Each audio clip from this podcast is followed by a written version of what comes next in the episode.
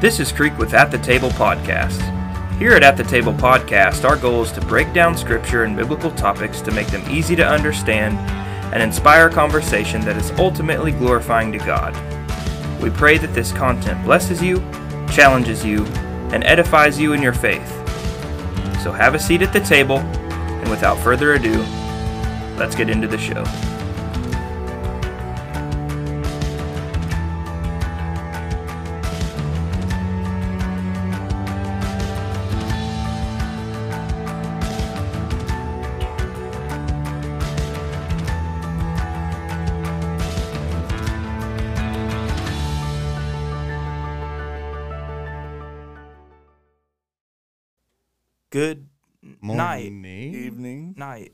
It's not night. It's evening. It's Morning. time afternoon.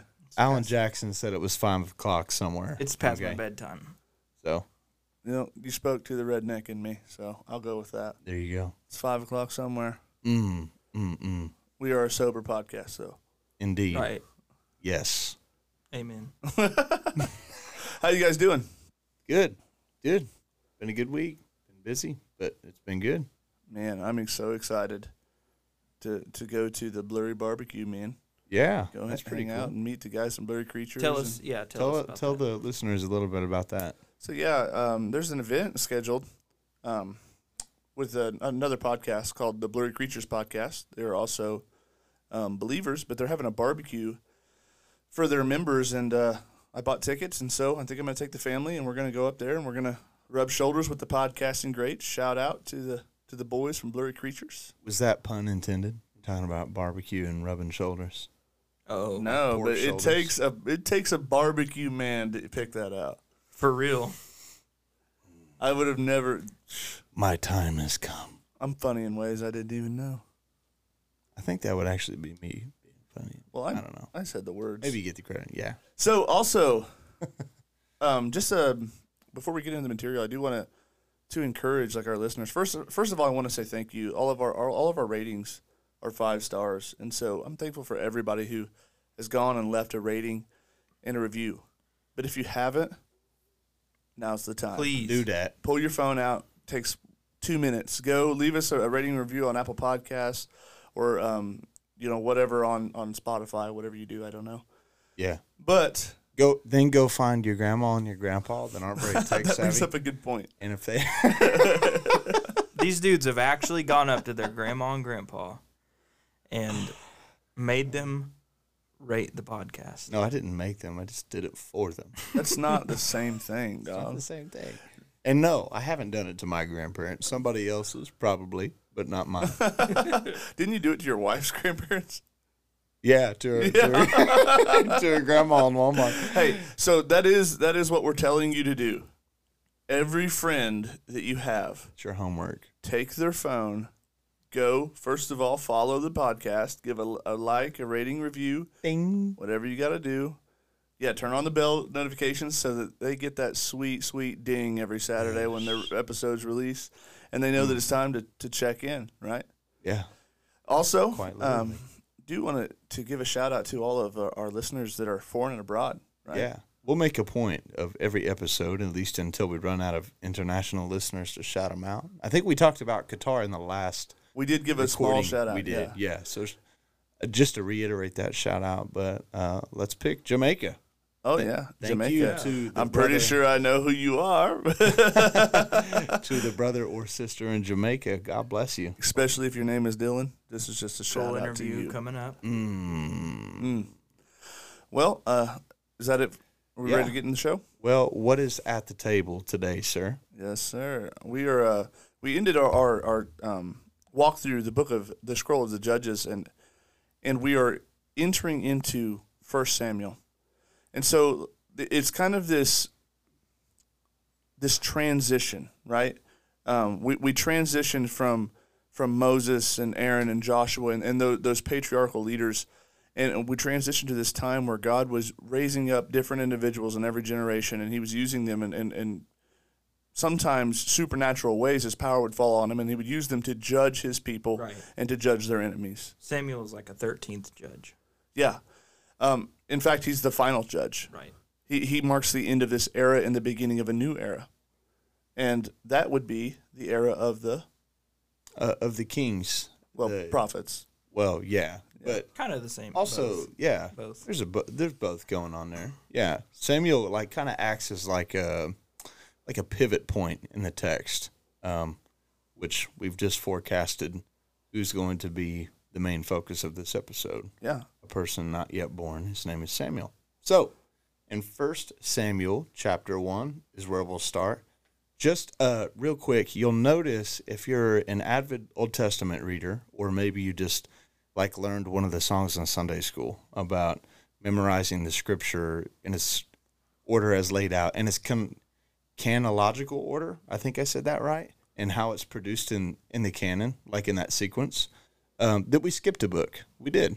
Uh, we skipped Ruth. Um, we'll circle back to that. Just hang Yeah. on. It'll take a few Technically, I episodes. guess. Well, it would be before chronologically. It would be before, but yeah. Yeah, yeah. y'all get what I'm saying. it's in its yeah chronological order, but for our purposes, we won't address it until later in this particular timeline. So what you're saying is, is there is a method to There- the madness. There is a method to the madness. There's Ruth, a plan. We're not misogynists. Ruth, Ruth has not been left out. Bless her, bless her heart. we love Ruth. Yeah, no doubt. But we'll circle back to her. So we're at a pivot point. How we talked. Um, we concluded Judges, and Judges' very last phrase was there because there was no king in Israel. Everyone did what was right in their own eyes. And So- that's that's not a desirable thing. Yeah, we get the, and and the period of the judges encapsulates about a 400 year time frame. Mm. This is in a sense like kind of you're beginning to notice like a pattern unfold here, right? You've got Abraham, you know, told by God that there would be 400 years worth of slavery of his descendants in Egypt. And, you know, now we we're back at another 400 year time frame except it's not slavery in Egypt, it's the children of Yahweh willingly throwing themselves into the slavery of other gods and the nations uh, uh, that Right. are governed by those. It kind of almost marks like oh, maybe like a new beginning too, because the same thing is true with like the forty days, right? There's there's this forty number, and then four hundred seems like a an amped up version of that. well, they don't necessarily anymore just need deliverance from a, somebody else on earth. Like, there's no shackles. There's no slavery. It's more like you're you're enslaved, but to something else. There's something else that is taking you into this. Like you actually willingly went into this. So what is it you need delivered from? Right. Yes. Th- this idea that though you may be freed from Pharaoh and your ancestors may have thought he was the problem, it was really just a realization of the real problem lurking Yeah, behind the that's good. scenes. Um, and, and that realization has now happened in terms of the Midianites, we read in Judges, the Philistines. Ammonites, the Philistines, people after people after people after people have been oppressing God's people. I think it's fair to say that, like, you know, in anyone's life, there's always going to be like some, at, at least in in the in the Bible, I guess the there's always going to be somebody oppressing you, but that is not actually the problem. Yeah. Yeah. Very good point. Yeah. And so, like I we were saying, Samuel kind of represents this pivot point um, when we get to his life. But we'll start in 1 Samuel 1. Um, in, in the ESV, it says, There was a certain man of Ramathaim Zophim of the hill country of Ephraim, whose name was Elkanah, the son of Jeroham, the son of Elihu, the son of Tohu, the son of Zuph, an Ephrathite. He had two wives just a pause. Like, when is that? Have we came across that It's yet? And that's been a good No, thing. it, well, it's it, it's it's not ideal. It's not it's not Edenic, right? It's not it's not obedient to that command that, that God said that you know that that two will become one, not Right. three will become one, yeah, but two should become one. maybe the number three is like exclusively reserved for the Trinity. We should just leave that. but it says so. It says he has two wives. The name of one is Hannah. The name of the other Penina. And Penina has children, but Hannah has no children. So in our Snake Crusher series, we know that Yeah, um, in Genesis 3, um, as represented on the back of these shirts, shout out to Creek's wife, dope design. Um, you guys haven't seen them yet, but they're sick. You'll just have to trust us. So, uh, what we're to expect is that God would bring the Messiah, the snake crusher, particularly through the seed in the line of a woman, Right. right? And we mentioned how the, the same thing with Abraham and Multiple- the same thing multiple people. Isaac's You have- yeah. This inability in their own, uh, you know, their own body to make this happen. Yeah. The, there's been multiple people in this line that we've talked about who the barrenness has been a pattern, and it's and it's this need for God to step in. To, if he if His plan is going to be accomplished, then God is going to have to do that thing Himself. Right. Right. Which I would like to point out, kind of on that point, Elkanah means God has possessed. Wow. Might Interesting. kind of come in a little bit later. Hmm. That yeah, I didn't know that. I, I do think it's important to know too though that like Elkanah's he's not very wise in having two wives, Right. but he is he he does serve Yahweh. Yeah. Other than that, he's, He's just faithful to dude. Yahweh. He's he's faithful to keep the days. He's faithful to keep the feasts, and he doesn't just go himself, but he's faithful to take his family there too. Well, and you see the same nepotism that would happen between like Jacob and Rachel Yeah. um, happening here with the one that is barren too. So in verse 4, uh, well, actually, I think this is important to note too. So in verse 3, it says, Now this man, talking about Elkanah, used to go up year by year from his city to worship and to sacrifice to the Lord of hosts at Shiloh, where the two sons of Eli, Hophni and Phinehas, were priests of the Lord. On the day when Elkanah sacrificed, he would give portions to Peninnah, his wife, and to all her sons and daughters. But to Hannah he gave a double portion, because he loved her, though the Lord had closed her womb. Mm. And her rival used to provoke her grievously to irritate her, because the Lord had closed her womb. So it went on year by year. As often as she went up to the house of the Lord, she used to provoke her. Yeah. What a sad story. Well, it's the struggle between brothers, right? It only this time it's sisters. It, Hmm. Yeah. it, it it makes a point to call her like a rival. You guys are Yeah. you guys are both people. You're women of Israel. You shouldn't have to strive against one another. You should be able to live in harmony. But uh, most of the time, when we come to these these stories, there's always that element where there's a rivalry. There's there's a, a striving against one another. It's the same thing that we had with Leah, right? yeah, and Rachel. true. You know, and and the one that was barren was constantly provoked by the other one because she was loved. But it's Yeah. it's a repackaging of that same thing. Yeah, it the the rivalry is always bitter, but it says so. Therefore, because he used to provoke her year after year, therefore Hannah wept and would not eat. And Elkanah, her husband, said to her, Hannah, why do you weep and why do you not eat? Why is your heart sad? Am I not more to you than ten sons? After they had eaten and drunk in Shiloh, Hannah rose. Now Eli the priest was sitting on the seat beside the doorpost of the temple of the Lord. She was deeply distressed and prayed to the Lord and wept bitterly. She vowed a vow and said, O Lord of hosts, if you will indeed look on the affliction of your servant and remember me and not forget your servant, but will give to your servant a son, then I will give him to the Lord all the days of his life, and no razor shall touch his head. So so basically, he'll be a, a Nazarite. Right.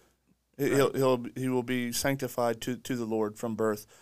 Um, We've seen Couple- this before. Yeah, definitely. With, with Samson, he, he was a judge and, and a Nazarite. But a couple things that I want to point out is like, for the purpose of this mosaic that we're creating, here you're having a son set aside to the Lord, and he's going to belong to the Lord all the days of his life. Hmm. I- I think that that's important.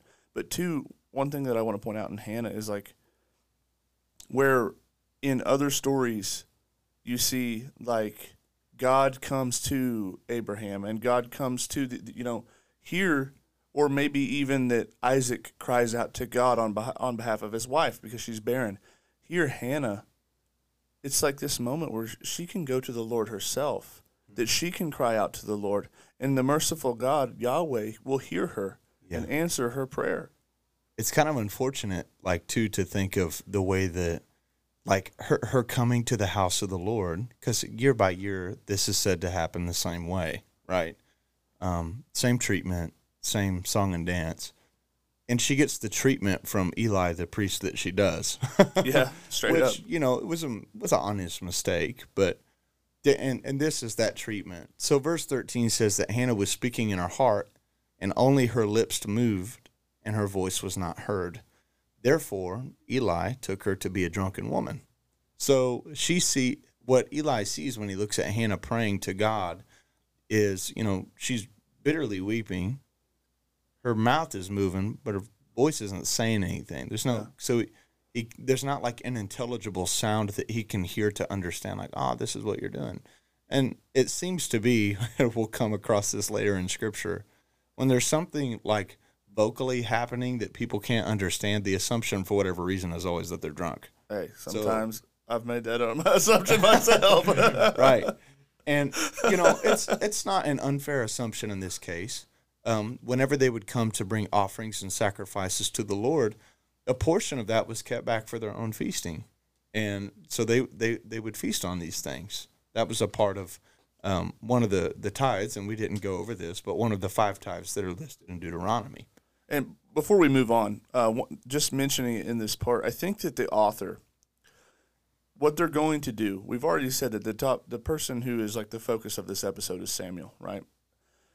The author is going to constantly contrast Eli and Samuel, and I think that the point of mentioning that is is that Eli has become so lax in his duties. He's, bec he's so distant from Yahweh's heart that he doesn't even know what it looks like to cry out to Yahweh anymore. Yeah. right mm, that's rough that's a rough way to be characterized but it says so Anna, hannah answers him and says, No, my lord, I am a woman troubled in spirit. I have neither drunk wine nor strong drink, but I have been pouring out my soul before the Lord. Does not your servant, uh, do not regard your servant as a worthless woman. For all along I have been speaking out of my great anxiety and vexation. Then Eli answered, Go in peace, and the God of Israel grant your petition that you have made to him. And she said, Let your servant find favor in your eyes. Then the woman went her way and ate, and her face was no longer sad. So we know that the purpose of her not eating is it's like a fast. She's Right. mourning. Yeah. And the thing that she's mourning about is the fact that she has no son. And her sister, year after year after year, honestly is somewhat of a jerk and consistently provokes her and bullies her about not having a son. And so she's depressed and she's sad about this. And she comes in is crying out to God. She doesn't even make it a point to address Eli, Yeah. but she's lifting up her soul before the Lord and weeping before the Lord. And after the whole confusion being settled of whether or not she was drunk, when Eli realizes what's going on, he says, May God grant your petition. And for whatever reason, like her eating and drinking seems to be symbolic of like a faith, Faith, that, yeah. yeah. I think that's Like, what's a trust happen. that if, if this is God's man, and, and, and he will kind of play that role of the, of the intercessor, and he'll and he'll he's clearly said, you know, may God grant your request, then that's good. yeah. Well, I can settle there. Right. So they rise early in the morning. They worship before the Lord. They go back to their house at Ramah. Um, Elkanah knew Hannah, his wife, and the Lord remembered her. And in due time, Hannah conceived and bore a son, and she called his name Samuel, for she said, I have asked for him from the Lord. So Samuel in the Hebrew here sounds like um, heard of God. Um, so he has a, a special name assigned to him. But for the purposes of highlighting Samuel, the reason that we do is because we know there's a seed of a woman promised. There's a woman here that has no seed. And again, a divine intervention that causes her to have seed. And then his name means heard of God. Right. and Elkanah's name means God has Possessed. possessed. And actually, Hannah, Hannah means grace. Yeah. So, also to point out before we get too far, Penina means jewel. Like she's seen as this jewel. Like she's having. For some reason, that just reminds me of uh, Faramir and Boromir. Oh, gosh. Yeah. Boromir's name means like fine jewel, and Faramir's means like Right. bleh, like Right. a r- regular jewel. It's just Dude, funny. I seen this meme on that Christian Middle Earth page that had um, Boromir's room, and it was like a castle. I mean, it was great. And then it showed the bottom picture said Ferris Faramir's room, and it was a mattress without a box spring, no sheets, like laid on the floor. it's like this. Somebody's name favored, and the other person's just getting crapped on. You know, it's it's hardcore. At least for those two. Not that Penina was getting crapped on because she wasn't. But anyway, so this child is born. Um, Samuel is born, and then Elkanah goes up to, yeah.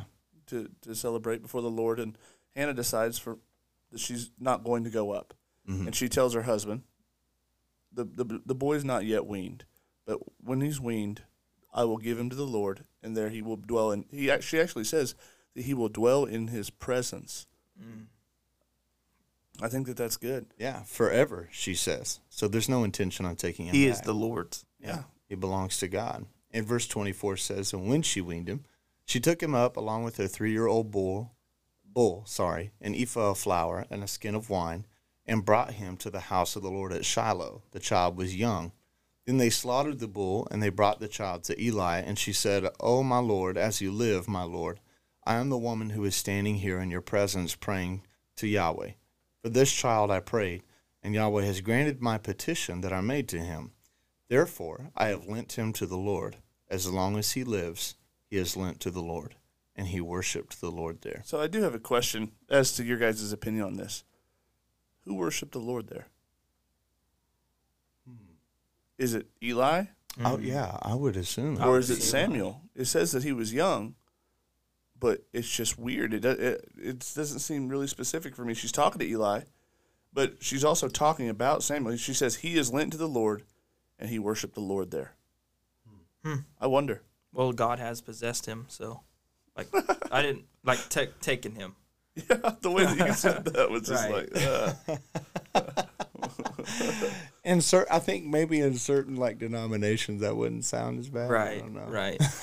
I kind of was like, oh, here we go. And in this next passage, you know, we've noticed like a, a trend, right? Deborah's prayer was what we went over in Judges. There was a, a woman that called herself like a mother of Israel. She was a prophetess that was raised up to be a judge, and she has this long song, this very, very long song that's prophetic in several of its own rights. And it also like she like throws the gauntlet down on a lot of these like cowardly dudes and Israelites for not doing their role. So we've noticed so far that whenever a lady in Scripture has like a a long prayer or um, I don't know the technical term for that, um, you know, a long poem or something of that nature, it's something to pay attention to. Chapter two starts off with that. Let's read through it. So Hannah prayed and said, My heart exalts in the Lord. My horn is exalted in the Lord. My mouth derides my enemies because I rejoice in your salvation. There is none holy like the Lord, for there is none beside you. There is no rock like our God. Talk no more so very proudly. Let not arrogance come from your mouth. For the Lord is a God of knowledge, and by him actions are weighed. The bows of the mighty are broken, but the feeble bind on strength.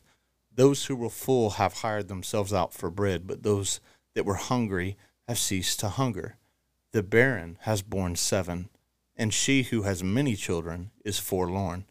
The Lord kills and brings to life. He brings down to Sheol and raises up. Kind of Interesting. interesting note. The Lord makes poor and makes rich. He brings low and he exalts. He raises up the poor from the dust and lifts the needy from the ash heap to make them sit with princes and inherit a seat of honor. For the pillars of the earth are the Lord's. On them he has set the world. He will guard the feet of his faithful ones, but the wicked will be cut off in darkness, for not by might shall a man prevail. The adversaries of the Lord will be broken to pieces. Against them he will thunder in heaven. The Lord will judge the ends of the earth. He will give strength to his king and exalt the horn of his anointed. dude there's so much in this like I, I read this earlier and for some reason like i didn't it didn't really hit me like like it is now but there there's so much in this that's like apocalyptic almost it's like it, it's foreshadowing something to come right the idea Yes. that someone could go to sheol and be raised up who's ever What? done that no one's come back from sheol Well, at least not that we're told I would just like to point this out. Like, it's a very snake crushery thing to do to exalt God. And I Yes. just want to point that out. Like that is something that the snake crusher will do. So like there there's so much in here that from the backside, and I know that we don't have time to hit every single one, but there's like he gives bread, right? So that kind of points back to the wilderness journey, but also kind of points mm. forward to like Like the manna. Yeah. yeah, like so God provides. There's there's the the resurrection, right? He comes he comes from Sheol, but he he exalts and raises up the poor from the dust, Who can conquer death? and he li- he lifts up the needy from the ash heap to make them sit with princes and inherit a seat of honor. When has that happened? Hmm. When where have we seen that? Hannah is what is she talking about? You know, it it's it seems prophetic in a way, and obviously from the backside in, all I can think about is like believer inclusion with Jesus, right?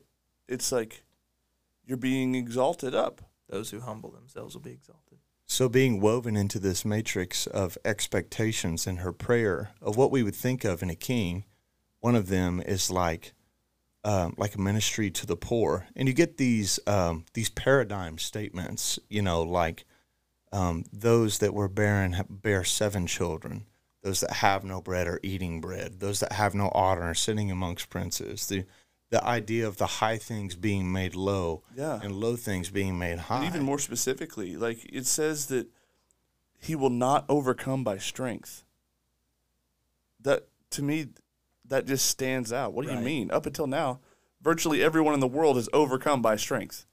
And this king that we're talking about, the line right above that, the Lord will judge the ends of the earth. Man. He will give strength to his king and exalt the horn of his anointed. Yeah. So we're again, while in the same stanza, at least, that we're being promised a king or having uh, specifically exalt the horn of his anointed. That word's going to be important to Yeah. hold on Right. to in the coming chapters. Right. So it says, Then Elkanah went home to Ramah, and the boy was ministering to the Lord in the presence of Eli the priest. And in this next episode, in chapter two, we get a picture of the Levitical priesthood just being absolutely corrupt. Yeah, and we don't need to. I don't think we need to read verbatim, but like some of the things that were happening is these priests were stealing from the people of Israel, and they were stealing from the sacrifices that belonged to Yahweh. They didn't honor Him, and these are the sons of Eli, and they're doing this, and they're taking from by force from the people, and they're doing it all in the temple, and Eli knows about it.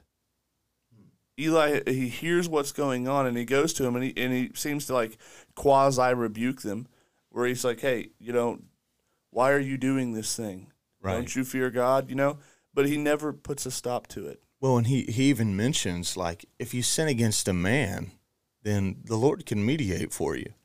But if you sin against the Lord, who's going to help you out there? Right. you know, and you're sleeping with women in his temple, you're you're or in his place of worship, you're stealing sacrifices, you're doing all kinds of awful stuff.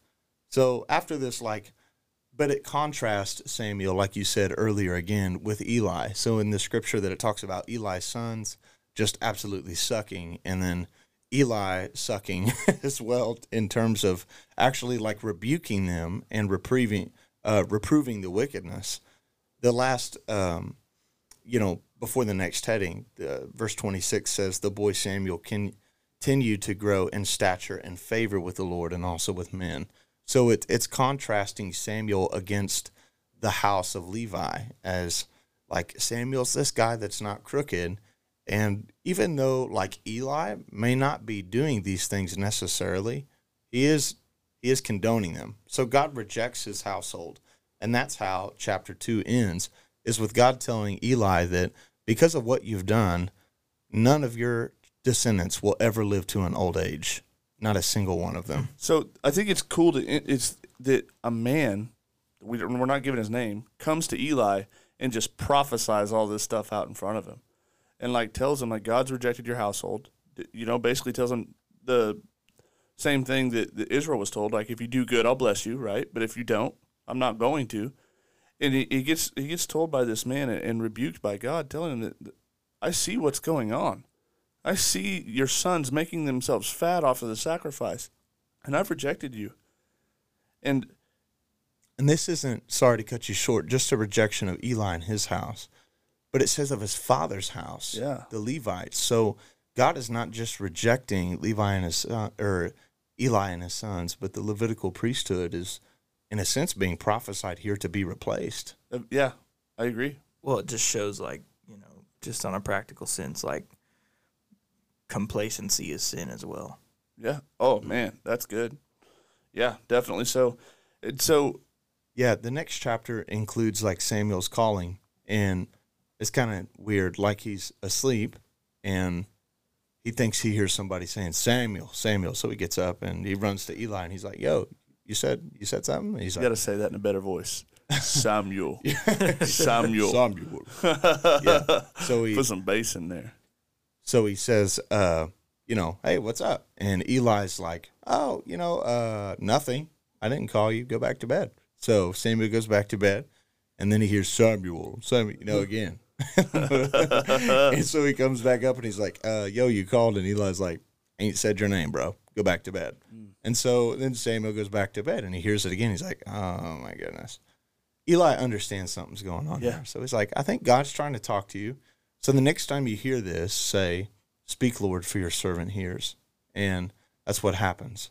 And it's kind of odd, like you said, touching earlier, that Eli has to has to coach him. It seems He doesn't like remember. It's yeah. like it takes three times. He, Eli is so far he doesn't remember what it's like Hmm. t- to hear from God, and and Samuel is, is portrayed to be the listener, right? And and he does listen, and so Yeah. So it ends with God showing Samuel, like, I'm going to do everything that I told to Eli in his house. And on that day, you know, more or less be expecting something. So, what we're not give what we're not told is that Samuel was present for, to hear any of that. It says that the man says it to Eli while Samuel was ministering in the temple. Mm-hmm. But here you have God confirming that through Samuel and showing the other guy's told to be a prophet. Mm-hmm. He says that he prophesied. a good So here you have Samuel specifically being confirmed by God in front of the high priest as a prophet. This is the guy I'm going to talk through. Yeah. That's good.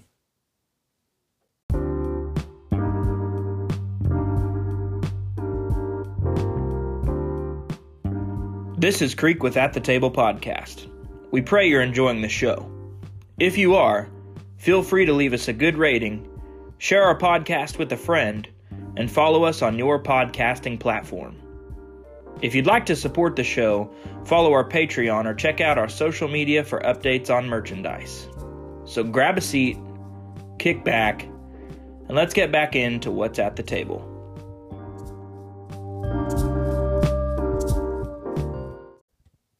So yeah, uh, Samuel's words, not a single one of them fall to the ground, which is not something that's really been highlighted a whole lot in the text. up to No this other point. judge had that Yeah. kind of backing. Yes.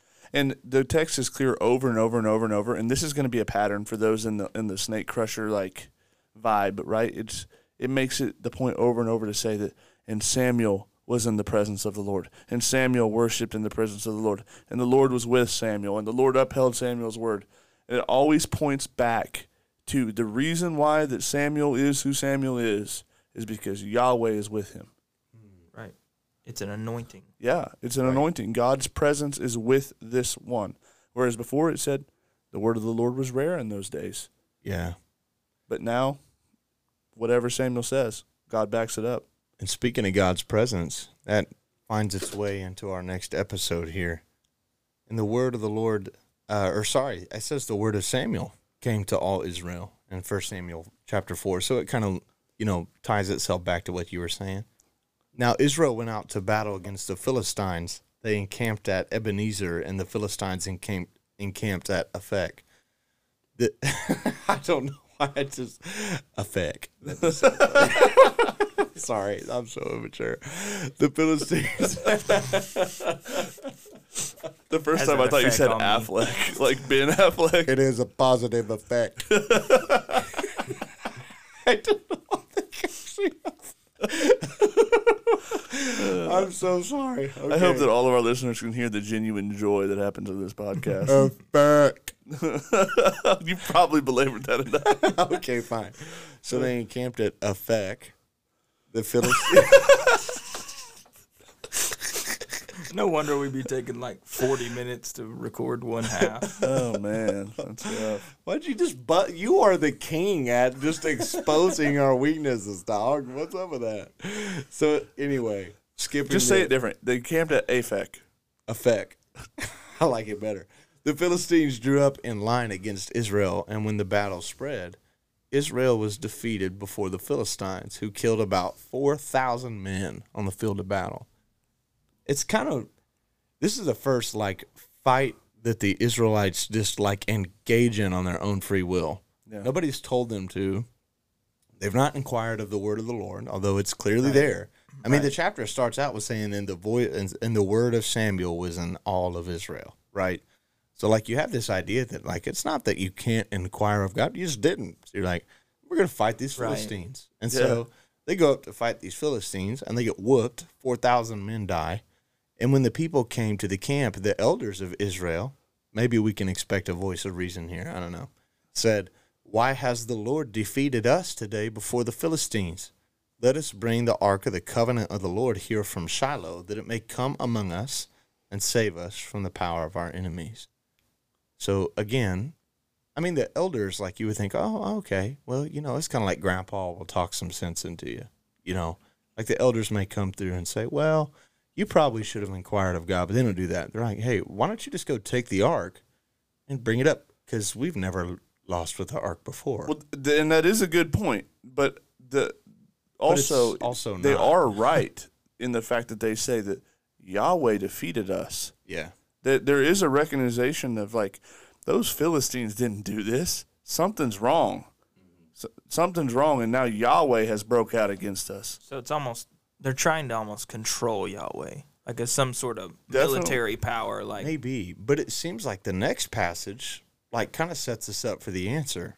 And by sets us up, it seems that God is setting someone else up. so the people sent to Shiloh brought the ark of the covenant of the Lord of hosts, who is enthroned on the cherubim. Interesting that it it denotes hmm. it that in a way. It, it's like the text is trying to belabor to show us like, okay, if that was your perceived problem, it's definitely answered. The Lord of hosts dwells in between the cherubim. What's on top of the the kipporet or the the throne, the lid of the ark? There's two cherubim with their wings pointed inward. Right, and that's where the the mercy seat, where where God's presence dwelled. Right. And so the two sons of Eli, Hophni and Phinehas, the two that have been promised to die by God, were there with the Ark of the Covenant of God before a fight with the people they just lost to. I don't know. it'll work We'll out see. well. It'll be a, they'll win. Right.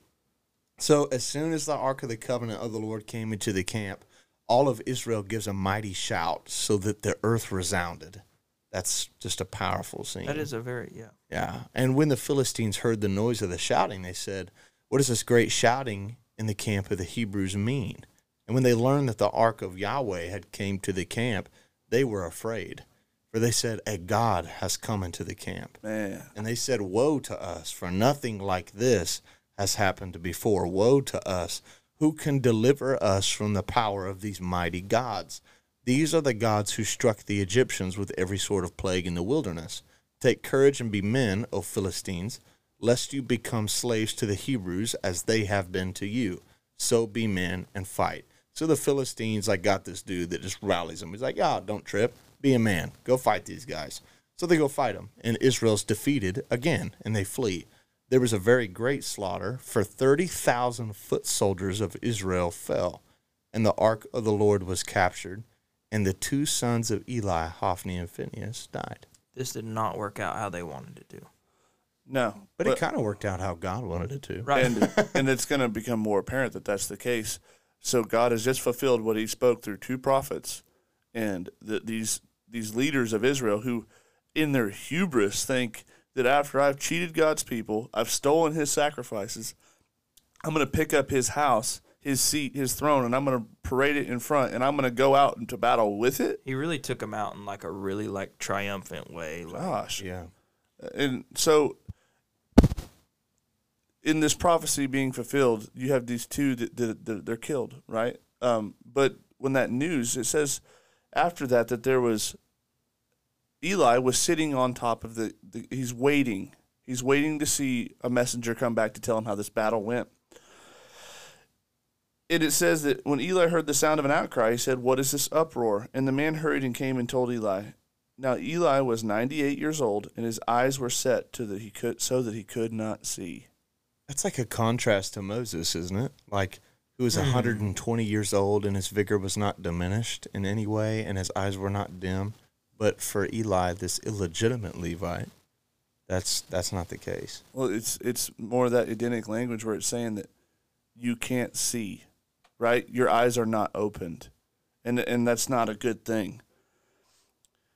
Especially whenever you have Samuel in the in the this is another contrast point in the beginning of this story. It says that in the word of the Lord came to Samuel, right? And so you have where Samuel can see, he can see the word of the Lord. Eli here, his eyes are dim and he can't see. But after this outcry, he, he asks this messenger who comes running up and he says, Your two sons, Hophni and, and Phinehas, are dead, and the ark of God has been captured. And as soon as he mentioned the ark of God, Eli fell over from his backward from his seat by the side of the gate, and his neck was broken, and he died. Hmm. for the man was old and heavy, and he had judged Israel for forty years. Which is kind of another contrast, like old and heavy. It's like you've been getting fat off of the sacrifices of Israel illegitimately. Yeah, so we get this portrait basically painted of Eli that, you know, again, he sucks. He's Yeah. not a very good guy. But something to note about him is that he doesn't fall off and break his neck and die whenever he hears that his sons are killed. It's whenever, as soon as he hears that the ark has been captured, you know, and, and, and it pointed out that when he was sitting on his seat watching, that his heart trembled for the Yeah. ark of the Lord. Like, you get this idea that even this guy that's not been a very good priest maybe thinks that this isn't a good idea. Well, it's but he's carrying too late because this is also the guy who was letting the candle go out, Yeah. right? You know, so it's like you, now you care for your priestly duty. Now you care for for the ark. Now it's too late. You should have cared when Phinehas and Hophni were were desecrating Yeah. the temple. Well, and interestingly enough, the period of time that he judges Israel is 40 years. The, the sad part of the end of this story is that Phinehas's wife is pregnant, and Phineas is dead. When she, she hears the news that the Ark of God was captured and that her father in law and her husband are both dead, she bowed and gave birth, for her pains came upon her. And she names her son Ichabod, meaning the glory has departed from Israel because the ark of God had been captured because of her father in law and her husband. So the text here lays the blame at the feet. I don't know. This, And- uh, yeah. Well, this is something that's never happened. Yeah. God's ark has never been captured. Right. This is this is a one off. The the the children of Israel, you know, in the wilderness, they did some dumb stuff. You know, they sinned in some ways, and God punished them in some ways, but never did the Right. ark leave. Imagine the hopelessness. Like, oh my, oh my gosh. Yeah. I mean, you you don't have a completely conquested land and you don't have a temple. There's there's like this not uh, settled foundation feeling. There is no king. There is no established order. You've just now got a prophet. Maybe things are kind of looking up, and then you know the the ark's gone. It's captured by the people that have been enslaving you. You've just lost access to the to, To to, God. God. Yeah. Well, and the the fact is, is like for Eli, when he hears that the, he this has been prophesied that this stuff would happen, so to him, and I imagine to his daughter-in-law, it's like Yahweh's left us. Like the thing that we feared would happen all through the wilderness wanderings, all through the conquest, it it happened. Now Yahweh is deport, he's departed. He's not with us anymore. Do you think they thought he was with the Philistines? Like, Well, You know I it literally says that God has defeated us. Yahweh has defeated us. Yeah. It's almost like the understanding is, and this is congruent with all of Scripture, is that when God judges his people, he uses another nation to do it. He lifts up a ruler, he lifts up a kingdom, and he uses them to punish his people. And so, like, yeah, God is using the Philistines.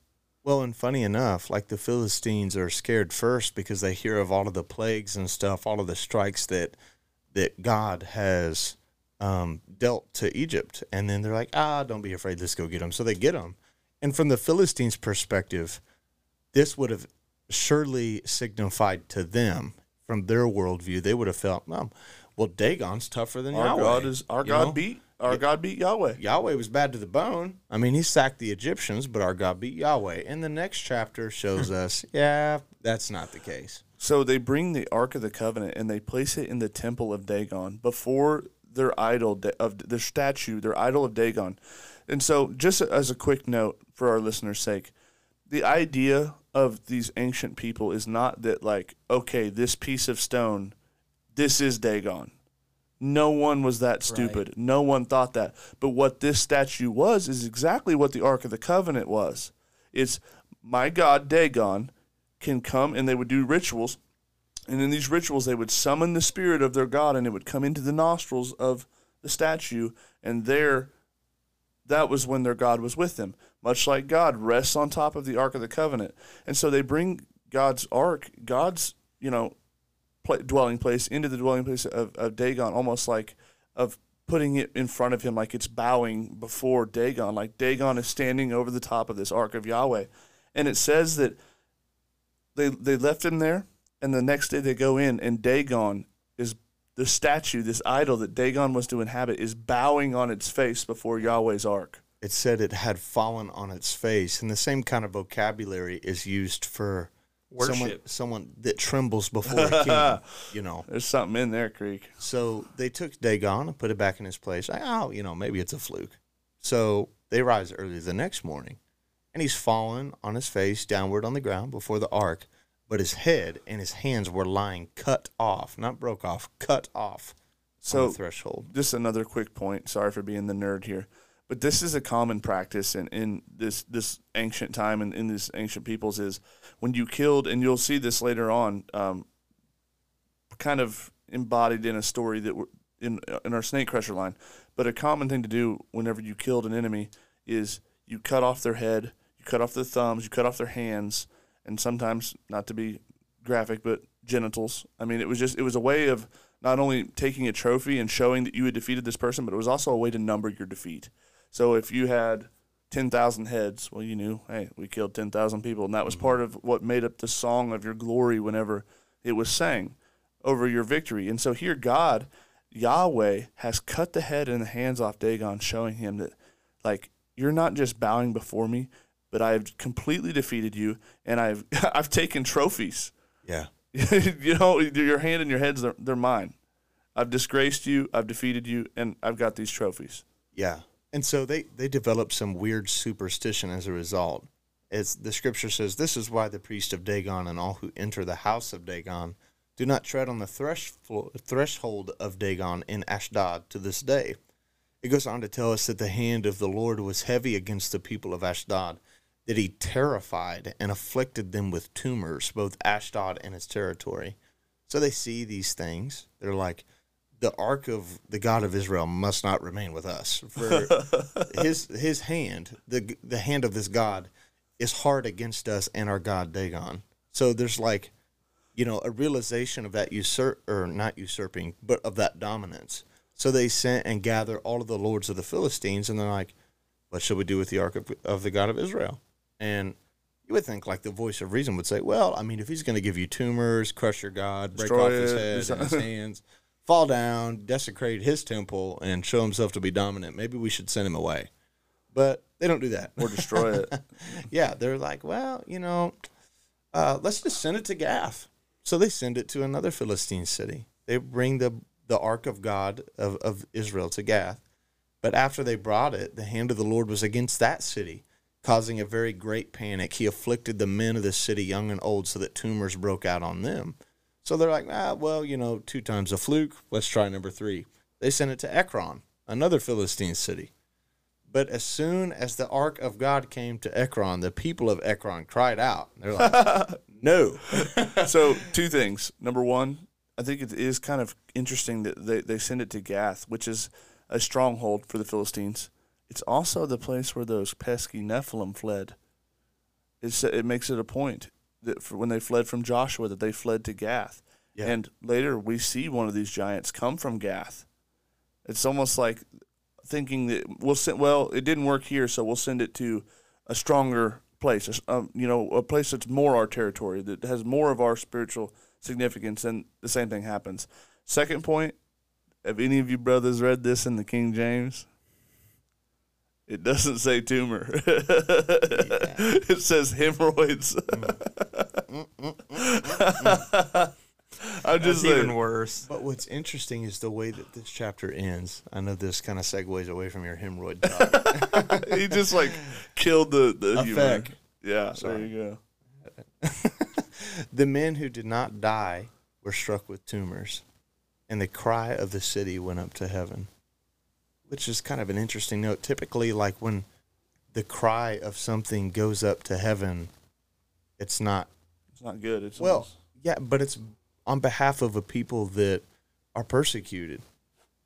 That the reception is that way. You know what I mean? yeah, almost like where it's supposed to be like a, a thing where it's like God hears the the the brokenhearted or God hears the afflicted, and it's like his his justice is that like I hear this bad thing and I'm gonna respond in kind, but here it's like God hears this justice being done, and it pleases him. So yeah, the ark of the Lord is in the country of the Philistines for seven months. The Philistines call for the priest and the diviners, and they say, "What shall we do with the ark of Yahweh? Tell us what to do with it." They say, "If you send it to Israel, don't send it empty, but by all means return him a guilt offering. Then you will be healed." So the the diviners are like, "Hey, you know, if you're going to send Yahweh's property back to Yahweh's people, don't send it empty-handed."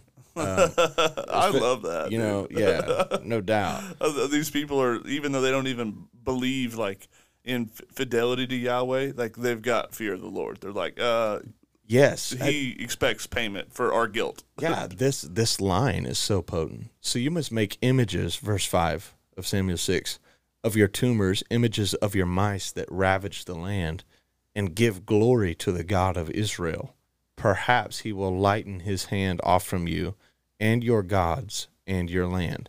Why should you harden your hearts as the Egyptians and Pharaoh hardened their hearts? Hot take there, baby. Let's go. after he had dealt severely with them, they did not send the people away, and they departed. Now then, take and prepare a cart, two milk cows, in which there's never come a yoke. yoke the cows to the cart, take the calves home away for them. Take the ark of the Lord, place it on the cart in a box, at its side, the figures of gold which you are returning to him as a guilt offering. Then send it off and let it go its way, and watch. If it goes up on the way to its own land, to Beth Shemesh, then then it is he who has done us this great harm. But if not, then we will know that his hand, it is not his hand that has struck us, it has happened to us by coincidence. So they put out like um kind of like Gideon's little uh, Fleece. yeah, little fleece. Yeah, they're like, "Hey, let's do a test. If these cows just naturally take it over to Beth Shemesh, we know that God has just been that, like dude. beating us down. But if it doesn't happen, then we know this whole thing has just been a wicked coincidence. I think it, like a couple things, like the fact that the plagues were spread by mice, like it mentions that, like from a modern day perspective, we're like, oh yeah, that's actually really common. You know, like that's a scientific thing that they, they they do spread plagues. But second of all, man, the way that they send this offering back is so like Yahweh. I want I want a, a oxen that has never been used before. It can't it can't be used. It has to be brand new for me, right? you know, that this Yeah. it's so like Yahweh. And I don't know if their diviners were hearing from the Lord or what, or maybe this is just a common thing, but it seems like Man, they are bowling right down his alley. right. Like give him glory, like you know, it's just Yeah. it, it can't be coincidence. And I don't even know why they throw that in there. Like, well, if it goes on its way, then we know it was Yahweh who struck us. But if it doesn't, maybe, maybe it's coincidence. I also like the fact that it's like they learned a lesson from Pharaoh. Yeah. They're like, yeah, remember that guy and uh, he did that thing and he was strong willed and didn't break. Look what that did to Egypt. Let's not go down that Let's route. not replay that. Maybe maybe if we send it back and with these offerings in a certain way, he'll have mercy on us. Yeah. So the good news is, is the ark does return to Israel. Some of the men at Beth Shemesh are struck for looking at it. They're struck down. They're killed. But it comes back to Israel, and they're like, ha ha, you know, God God killed the Philistines. There's this stone that's set up as a monument to this to this day. In 1 Samuel chapter 7, it says the men of Kiriath Jearim came and took up the ark of the Lord and brought it to the house of Abid, Abinadab, Abinadab. on the hill, and they consecrated his son Eleazar to have charge of the ark of the Lord. From that day, the ark was lodged at Kiriath Jearim a long time past, some 20 years, and all of the house of Israel lamented after the Lord. So Samuel says to the house of Israel, If you are returning to the Lord with all of your heart, then put away the foreign gods and the Ashtaroth from among you, and direct your heart to the Lord and serve him, and he will deliver you out of the hand of the Philistines. So the people put away the Baals and the Ashtaroth, and they served the Lord only. What's interesting, you know, then they, they consecrate them. You know, the Philistines hear that people are gathered at Mizpah, so they go up to fight them. And the people of, of Israel of Israel say to Samuel, "Don't cease to cry out to us." There's like a saffron, a sacrifice made. But the the interesting thing to me in this passage is that, like, typically what's happened is God raises up a judge. He empowers him militarily to take command, to go conquer an enemy, and then that judge says, "Return to the Lord." This has happened very different. They go out to fight somebody on their own accord. They get absolutely whopped twice. The second time, they fumble the Ark of the Covenant. They lose it. The Philistines take it back. God plagues the Philistines just like he did to Egypt. They take a note from Egypt's book and they're like, okay, well, we're not doing that. We're sorry. Here's a whole bunch of gold. we're sorry for upsetting you. We're guilty. Take your ark back. And the people have been delivered and they're now pledging their fealty back to Yahweh. But it hasn't happened as a result of this new judge Samuel leading the army in a conquest. Yeah, Yahweh It's does it himself. different. Yahweh does it himself. and I think that that's kind of the key point lesson here is like the, these these wicked, you know, placeholders, priests, that they're, they're thinking like, well, now that God's established, let it be the strength of our army that goes out and wins this thing, and God is absolutely against that. Well, and the sad part is like Samuel's given us such a good flavor. Like he goes back to Ramah, he creates this like circuit where he's like going from town to town to town and he's doing this ministry thing. He's doing Yeah. this prophet thing. Everything's great. And the next chapter talks about Samuel becoming old and he makes his sons judges over Israel. You would tend to think like, oh, well, Like father, like surely, son. yeah, surely Samuel's sons will be better than Eli's. Not the case. The name of his firstborn son was Joel, and the name of his second Abijah. They were judges in Beersheba, yet his sons did not walk in his ways, but turned aside after gain. They took bribes and perverted justice. Then all of the Israel uh, elders of Israel came together to Samuel at Ramah and said to him, "You are old, and your sons don't do what you do. They don't walk in your ways. Now appoint for us a king to judge us like all the nations." But the thing displeased Samuel when they said, "Give us a king to judge us."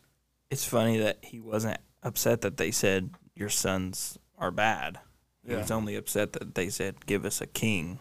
Well, and I think that specifically, it's not even the give us a king; it's what follows that. Give us a king like the nations. Right. Because yeah, the rest of this leading up to it, what they say is like, okay, well, yeah, the elders of Israel come up and they're like, they they're the ones that point out they they're not joining the corruption. They say your sons are corrupt. They're not doing what you do. Um, so you're thinking, okay, wow, the people of Israel are keeping the leadership accountable. This is good stuff. But they say like you're old. They don't do what you do. Now appoint for us a king to judge us like all the nations. Like Deuteronomy tells us, we covered this a couple Snake Crusher episodes ago. We're to expect a Malek, a king. Yeah, we right? need a king. We need a king. God desires a king. Yeah, and there's one far off. He's not yet near. He's far off. And- Balaam says, "I see him." Yeah. Um, we need a king, but they're like, "Give us a king to judge us of all the nations." And the reason that we know this statement means what we're portraying that it does, or at least that this request is not good, is because this little portion ends with Samuel crying out to God, like, "This isn't good," and God's like, "Don't be upset. They're not rejecting you. They're rejecting." Me, that I would not reign over them. So why does he say that? And that that's where I think that like for the the rest of this episode we're kind of going to kind of be in this this stream of things. But so Yahweh seems to to say this because when they're crying out for a king like the nations, it's that's pretty specific, right? Why did Pharaoh lead Egypt? Because he was divine lineage, right? He comes down from his his claim is that his lineage comes from their gods. The same is true of every nation surrounding Israel. All of their kings claim some sort of divine lineage, like I am a son of God. I am I am one of these demigods, right? And we've already read where like the authors of the Bible, they don't those those hybrids, those half breeds, they don't paint them in a good light. Right. We don't like that. They're jerks. Yeah, the sons of those uh, you know those sons of God, those B'nai Elohim, their children, they're they're a mess. They're evil, they're wicked, they're contrary to God. And we know that this is what is in view here that because when they pick a king, and, and we will probably cover this more later, they pick a king who is head and shoulders taller than every man in Israel. They pick a king that's a giant. And maybe not a giant like giant clan, but Yeah, maybe he's not ten foot tall.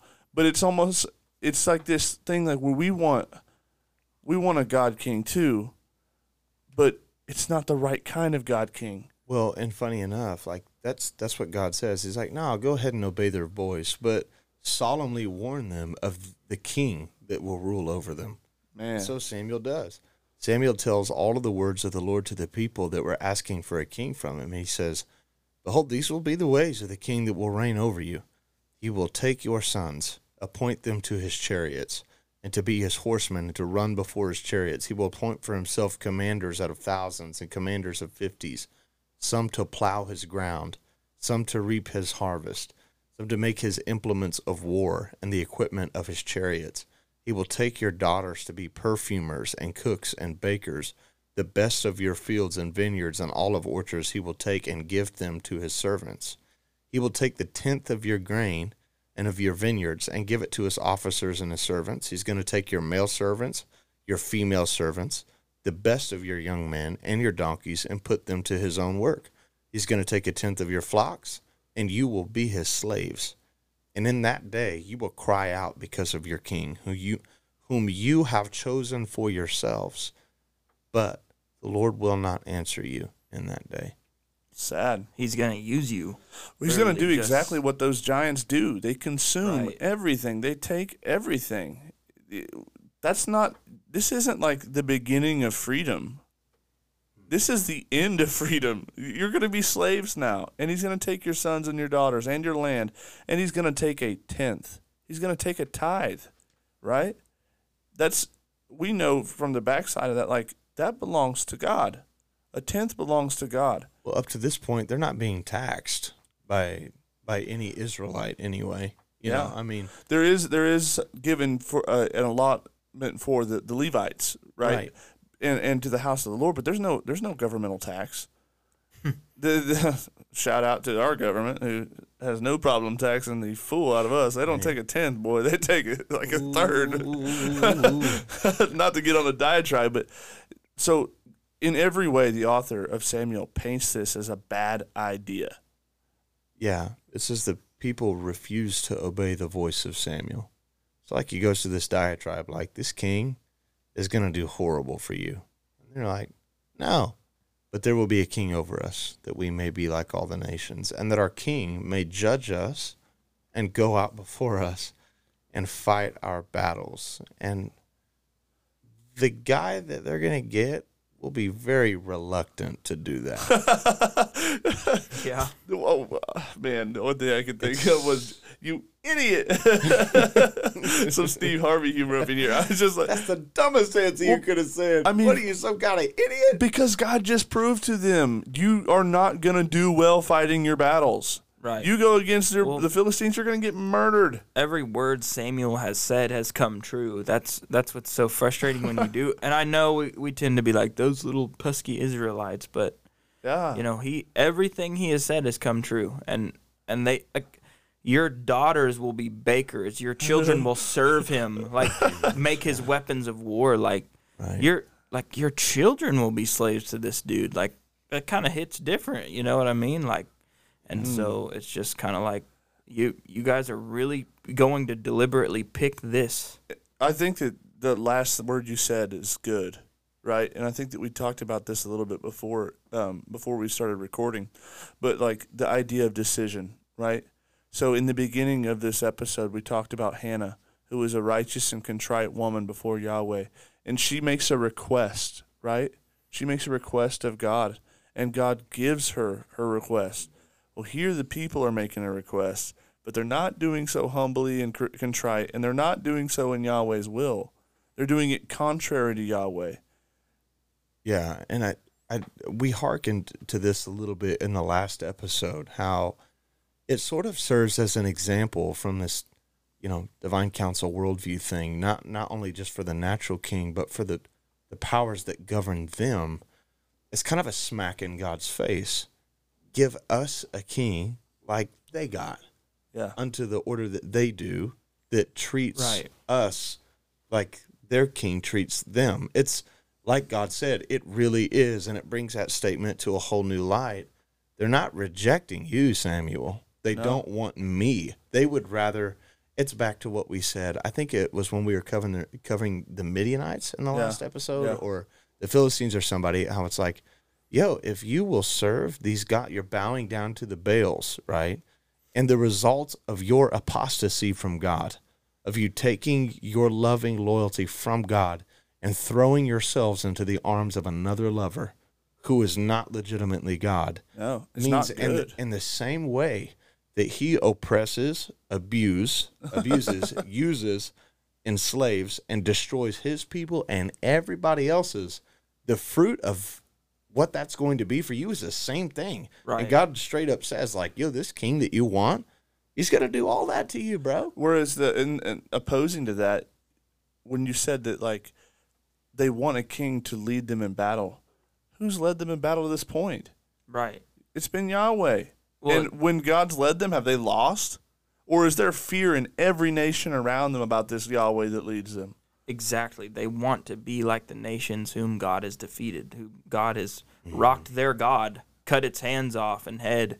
Yeah. It's like, what? Why do you want why do you want that? Yeah, this thing that sets Israel, as Moses said, distinct, apart from all of the peoples of the earth, it is that Yahweh goes before them. That's why he says on Sinai, hearkening way back to that episode in the you know later chapters of Exodus, like if you're not going with us, don't send me. I don't want to Yeah. go. Like I only want to go if you go because you're what makes us distinct. Well, and I've always kind of said this like after the Torah, things seem to get really hopeless in Yeah. the rest of the Old Testament. Like it's it just seems very hopeless. Like you have moments where it's like, oh, things are looking up, but so just pay attention to that as we go. Like how hopeless it must feel to be in this time. And even in like the fact that they want a king, like we've been told that that's a good thing. It's a good desire, but not in the right way. Yeah, and how this chapter ends us and just landing this plane is bringing that confliction to light that the king that you are choosing is not the king that God has promised, and that's what makes this guy a bad choice before he is ever chosen. Yeah. Well, it almost seems like when the people choose the leader, things aren't usually good. Yeah. That's a very good point. yeah, their ability to choose well is fundamentally compromised. I mean, it's Yeah. just not good. Maybe God isn't rocking with democracy. Like, oh, that's a rabbit trail. oh, don't offend the Americans. Daggum. well, we just got canceled. Oh, I think that for the purpose of this episode, that's what's at the table. Yeah. Uh, well, God bless. Catch Godspeed. y'all next week.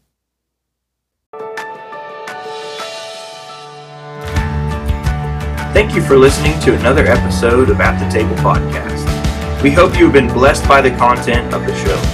If you enjoyed, subscribe and give us a like on Facebook. If you want to support the podcast, go to our Patreon at the Table Podcast. Until next time, thank you and God bless.